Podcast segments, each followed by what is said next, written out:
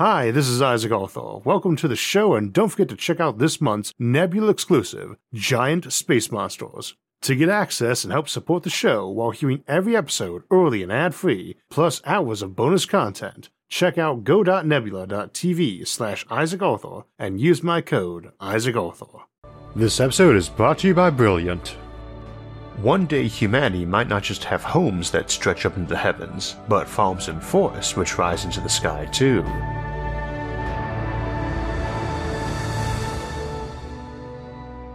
So today we are going to be looking at arcology design, and we have to start by asking what arcologies are. This is trickier than it sounds because arcologies are a concept that's crept into public awareness with two parallel but distinct meanings. The first is the original meaning, where arcology is a portmanteau of architecture and ecology, coined by architect Paolo Soleri, who conceptualized it as essentially communities that were mostly self sufficient and sustainable. But the definition popularized by science fiction writers has been more like a very large building that is a city unto itself, complete with farms and factories and living spaces.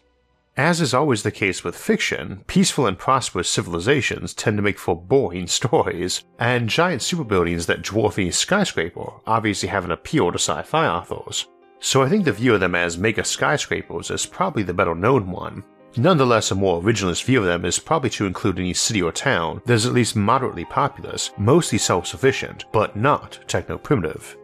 Portrayals can run from the not quite utopian, in which an impeccably engineered and maintained arcology houses a society that's just as regimented and controlled as their habitat, and turns out to have a sinister side, to the explicitly dystopian visions, often set in run-down and decayed arcologies left over from better times, Needless to say, a rundown megascraper where the only flora and fauna are humans, rats, and mold wouldn't seem like ecological architecture, but that is technically an ecosystem, and if everyone is eating recycled garbage and waste as NutriPaste, it is arguably agriculturally self sufficient. We played with some of the more dystopian scenarios like Morlocks and cannibals in the sewers in our episode Mega Cities. So, as we discuss design today, I'm going to try to look at both perspectives the big super building that contains a mostly self sufficient city, and the more rural but technologically advanced options as well.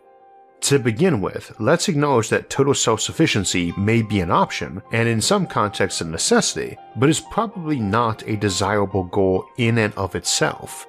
For instance, a Mars base or O'Neill cylinder might be rather self sufficient by choice, and an interstellar colony self sufficient by necessity, being years from us in travel and communication. Nonetheless, total self sufficiency is presumably only a goal as either a reserve of security or for those who are very isolationist.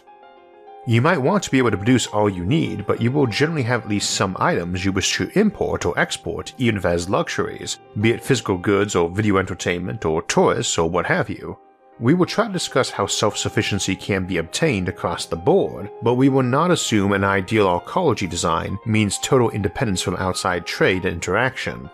A town running on solar power, even if they manufacture the panels locally, is still importing sunlight. So too it must still export entropy or heat, though we could imagine some super advanced technology indistinguishable from magic, what we call Clarketech on the show, which circumvented both needs, like a city in a pocket universe with perpetual motion machines and something akin to a Star Trek replicator. We probably will never have those, but 3D printers are getting ever better and do offer paths to self sufficiency for smaller communities, they could get good enough that an arcology might be applicable to very small communities, even families or individuals. Someone might have a rural log cabin in the woods atop an underground facility producing all their food and power and personal goods, or we could go even larger than the arcologies of big skyscrapers up to megastructures of planetary scale, not simply O'Neill cylinders but the bigger version, the McKendree cylinder continent-sized habitat.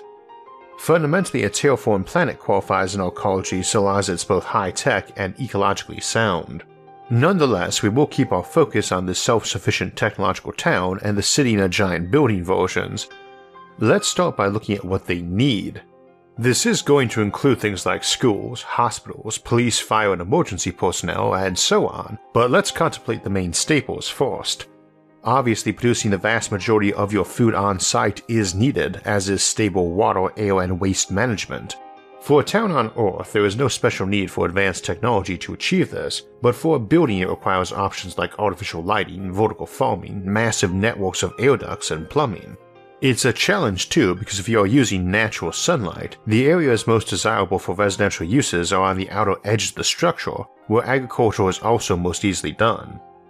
A recurring problem with a lot of fictional portrayals of food production tends to be way off about the scale of agriculture. While greenhouses, hydroponics, or some gardening focused on intense calorie per acre production can really let you squeeze food out of small spaces, though usually for large investments of other resources like time or money, the agricultural area of Earth is about 5 billion hectares or 12 billion acres. With about 8 billion people, that's about 0.6 hectares or 1.5 acres per person, and hundreds of times what the residential area per person is.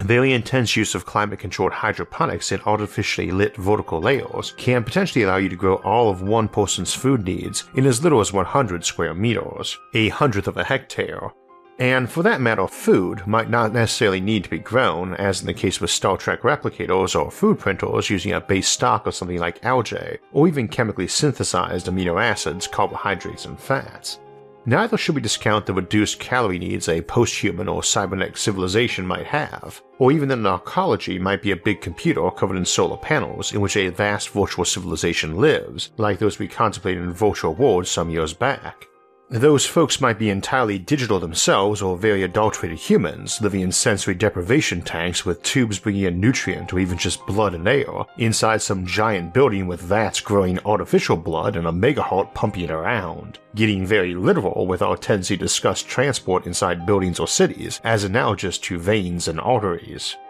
For the moment, though, let's assume relatively modern crops and growing methods, being grown for contemporary humans to eat. If they wish to do this with sunlight, this still allows much compaction.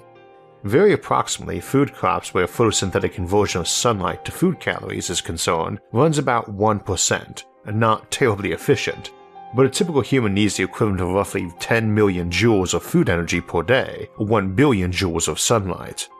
which probably sounds like a lot, indeed it is the equivalent of a bit over 30 litres of gasoline or a bit under 10 gallons. However, while it varies by time of year, weather conditions, and how far north of the equator you live, the average sunlight falling on a given square meter of Earth is 21.6 million joules. So 46 square meters or 500 square feet per person would hit the needed sunlight input, assuming you were able to make sure virtually all of it was hitting leaves or algae or what have you, possibly by clever use of large fiber optics and mirrors and reflective foils on those surrounding surfaces that were not photosynthetic, like putting a reflective film on the wall of a growth chamber or on the dirt the plant was in.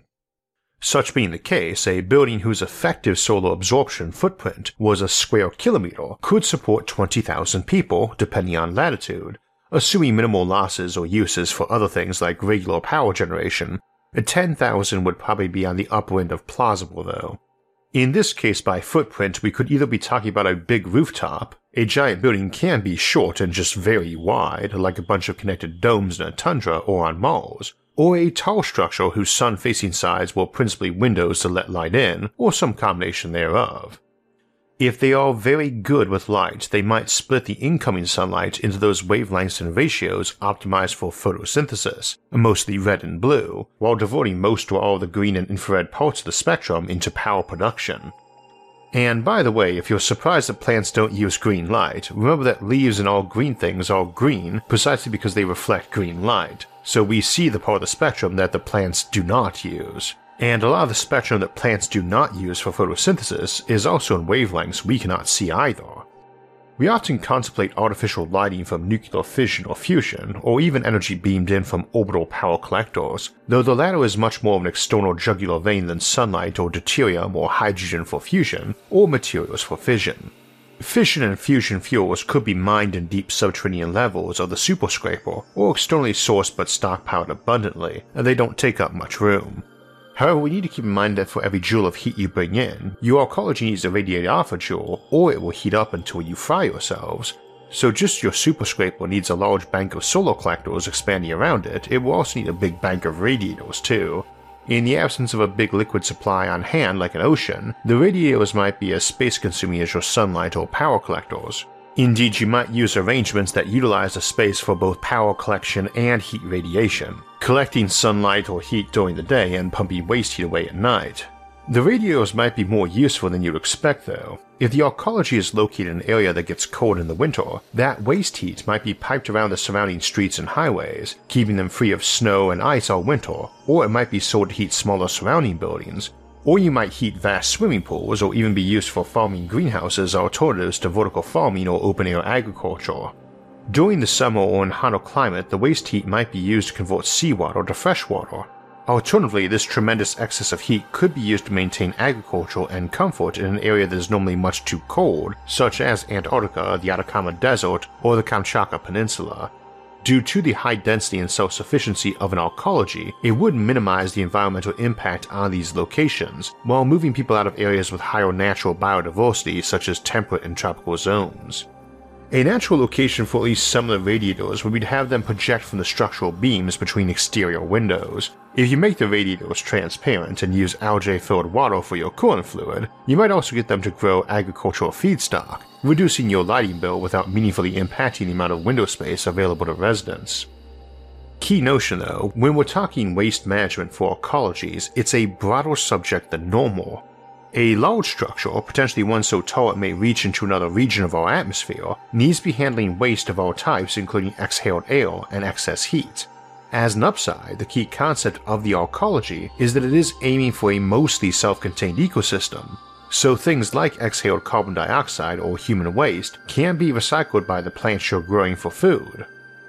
This, though, is problematic in off Earth environments because when it comes to human food crops, the amount of carbon dioxide they need is not going to match what humans produce without careful coordination and balancing. So, too, you can probably always use machines that scrub CO2 more efficiently than a plant, or have plants that optimize for some sort of task, producing calories, recycling air, water, waste, etc., but not the others, so that balancing is vital.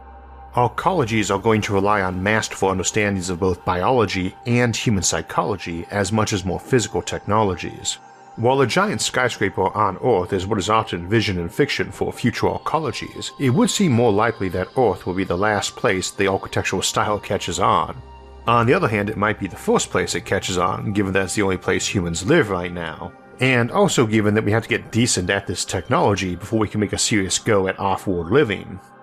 I would also guess almost every arcology is going to have a few inputs or outputs that are viewed as exceptions to self sufficiency, either out of necessity or the opposite, hyperabundance. An arcology on the moon is very likely to think of oxygen as a waste product they can't get rid of fast enough, rather than its usual envisioned role in sci fi of being the thing they rely on importing, with the oxygen supply train as the colony's big vulnerable jugular vein. To the contrary, they should be overproducing it, which might make for a good trade item, but also might be something they have to give away or even pay folks to take, or just dump on the moon's airless landscape.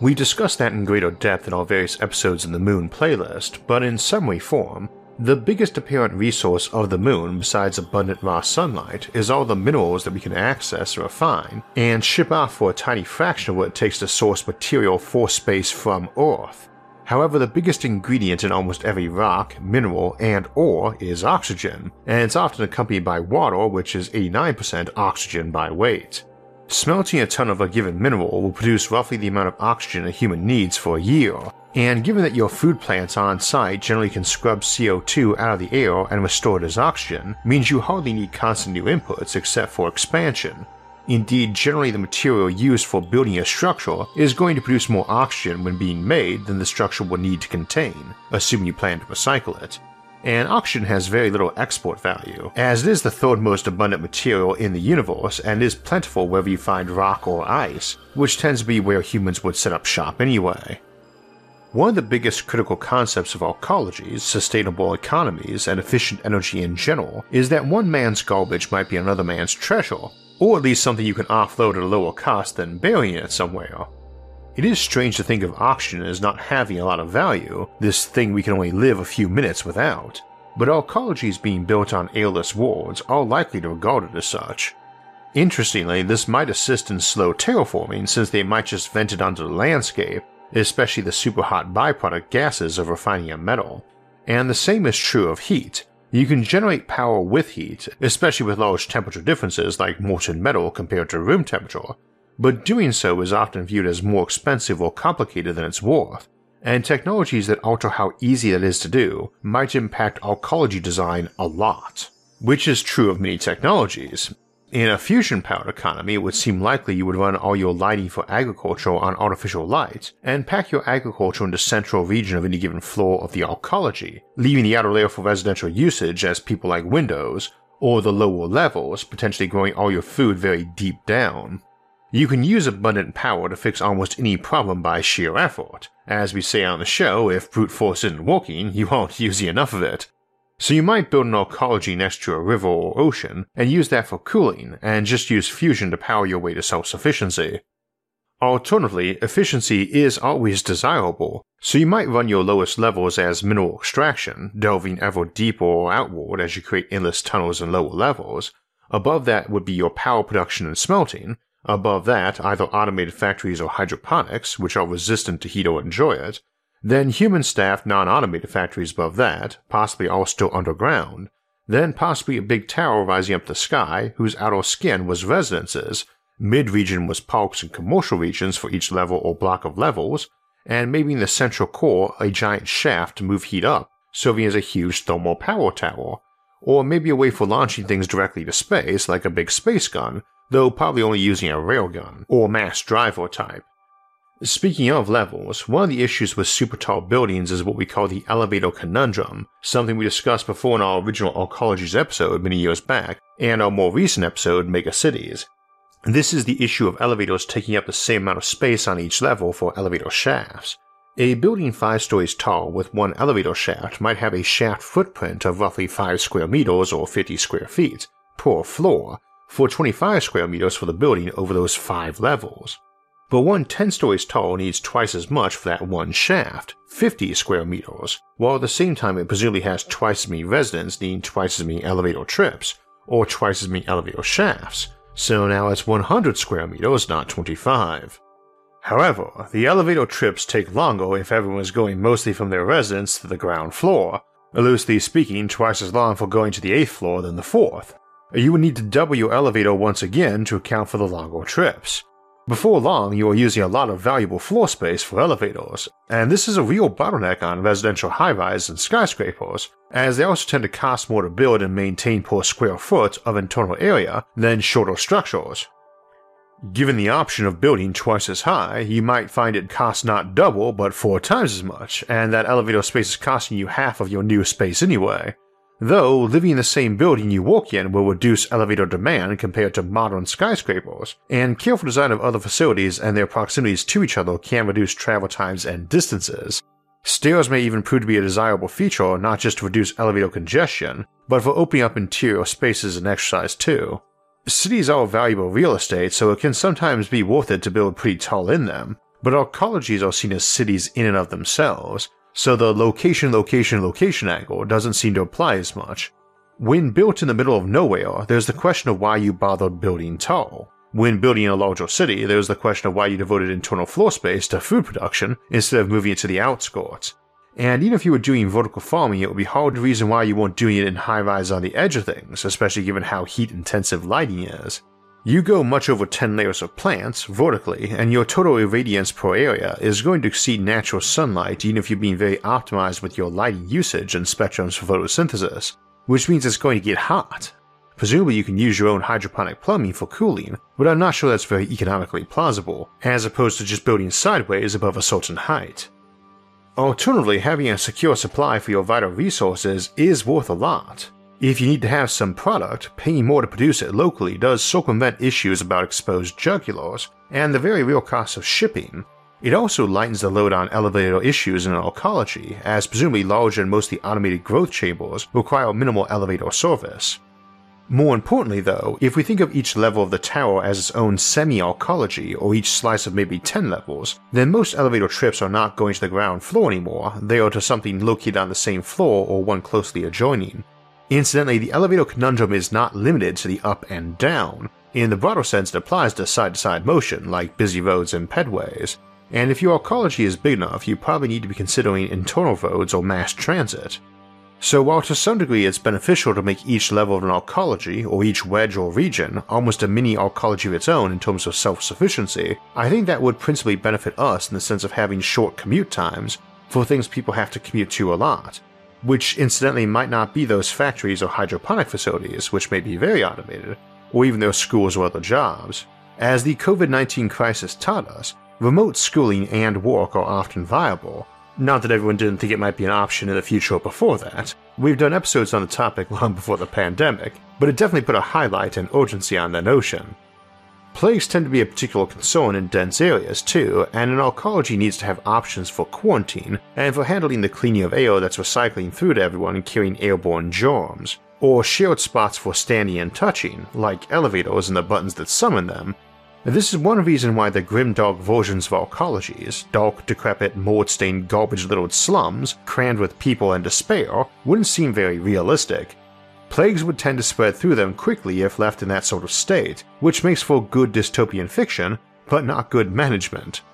Unless your leaders are being evil for evil's sake, just to twirl their mustaches, or are rampantly incompetent, they're going to make sure the arcology's main traffic areas are getting cleaned regularly for a host of reasons, one of which is that having your habitat's demographics alter into a mix of terrified citizens, infected ones, corpses, and presumably plague zombies is not likely to be advantageous, unless you are a full on mustache twirling villain, in which case recruiting an army of plague zombies for fun and profit might be appealing. Arch villainy aside, the classic mega skyscraper arcology image is something of a logistical nightmare. But I have a lot of friends who are village, city, and county executives, and even the ones running fairly sedate in small towns seem to live on a diet of coffee and aspirin in trying to manage their places, so an arcology might not be much worse, though I'm betting it would be, on the other hand, the whole point of the things is for streamlined efficiency, so if you did it right, then it probably ought to run like a smooth machine unless the gear seize up. Uh, speaking of that, on the physical side of arcology design, we might shape them like gears. I mentioned tall cylinders rather than more standard rectangle shape for skyscrapers, and partially that's because arcologies make me think of cylinder habitats, but also because they minimize surface area of the structure relative to the internal volume or square footage of living area. However, while that minimizes building material and heat loss out the sides, that may not be desirable. People like windows, and so a big cylinder shape whose outside was more gear shaped with many protrusions might be better, allowing more desirable living space. We talked about doing something similar when discussing geoengineering large coastal embankments or dikes against potentially rising ocean levels, by using a long wavy seashore with more coastline for people to use for homes than a long straight beach would have. Same concept here, we can sacrifice advantages of minimized surface because that surface area is so desirable for homes. That can be advantageous too, for instance in arcology in most situations you will want to be purging heat more often than keeping it in, and a big sprocket shape is better for that than a cylinder or rectangle building. You also have the option of hollowing out the center to make a big shaft down the middle, probably cog shaped too, they could be big and well lit and formed into parks and plazas, maybe as big tall shafts, though probably one divided into vertical segments even if you had fewer of them than total floors. This area might make desirable exteriors for residences too, and maybe better ones for all of that. A nice garden park in the middle is preferable to looking out on an airless barren world like Mars or the Moon perhaps, and arcologies are often shown as occupying brutal post-apocalyptic worlds which probably don't make for nice viewing from a balcony either, such central shafts that you add a large new layer of exterior bordering residences proportional to how wide it is. Of course, it need not be down the middle, and arcologies not only do not need to have vertically symmetric exterior walls, like a pyramid rather than a cylinder, they need hardly be symmetric at all. There are a lot of reasons symmetry can be handy, so too it is often easier to make a building narrower as you go up, but no symmetry is required.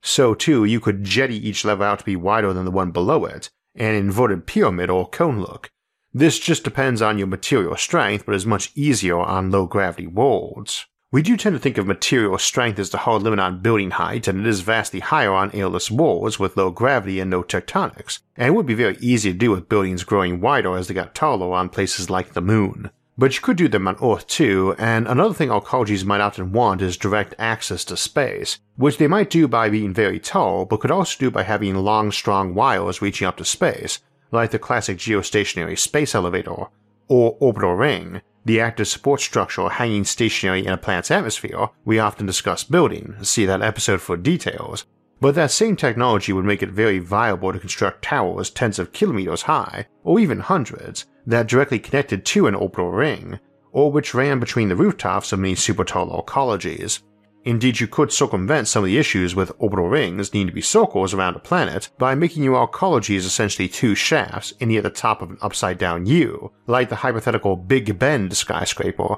as that's quite ideal for an active support structure like a space tower, and then so is a pylon for building a long horizontal runway for spaceships or mass drivers.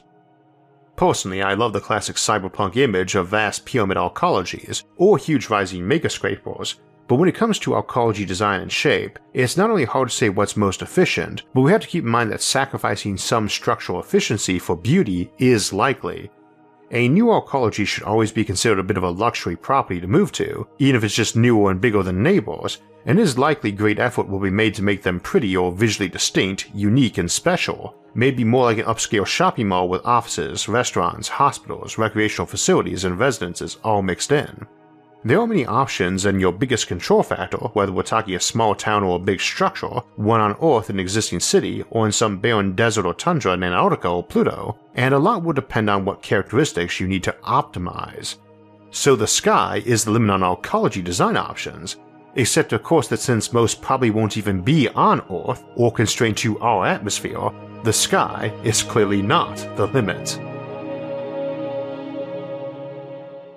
So I mentioned the elevator conundrum in today's episode, and an example of one of those tricky and unexpected math dilemmas that shows up in architecture and engineering. It also has all sorts of variations that would apply in the future to things like how many spacecraft could enter or depart a planet's atmosphere in a given day before overheating the atmosphere, which is definitely a concern for planets covered in arcologies, what we call an ecumenopolis or planet-wide city, like Coruscant from Star Wars, or other galactic capitals in science fiction. These sorts of problems are interesting as both possible future concerns and as fun examples to help demonstrate concepts and make learning more fun and engaging, and that's something our friends over at Brilliant understand all too well. Fun problems, games, and interactive learning are the keys to learning. And not only does having fun make learning more enjoyable, it improves how well the material is absorbed. Learning should be fun, cultivating a love of knowledge and Brilliant's courses, quizzes, and daily challenges emphasize that, like their course on scientific thinking and puzzle science. Brilliant has something for everybody, whether you want to start with the basics of math, science, and computer science, or dive into cutting edge topics like cryptocurrency or quantum computing, and they do it all in a fun and interactive way. If you'd like to join me and a community of 8 million learners and educators today, click the link in the description down below or visit brilliant.org slash Isaac Arthur. So that wraps us up for this Thursday. Then we'll close the month out with a look at how solar flares might impact the Fermi paradox. And then on Sunday, May 30th, we'll have our end of the month live stream Q&A at 4 p.m. Eastern Time, hopefully from our new studio. Then we're heading into June with a look at the concept of two alien races, both evolving civilizations on the same world. And they might share it in peace. Then we'll look at some future Manhattan projects, which might be handy for those who can't share their world in peace. And we'll follow that up with a look at death rays. If you want to know us when those and other episodes come out, make sure to subscribe to the channel, and if you'd like to help support future episodes, you can donate to us on Patreon or on our website, isaacarthur.net, which I'll link to in the episode description below, along with all of our various social media forums, where you can get updates and chat with others about the concepts in the episodes and many other futuristic ideas. You can also follow us on iTunes, SoundCloud, or Spotify to get our audio only versions of the show. Until next time, thanks for watching, and have a great week.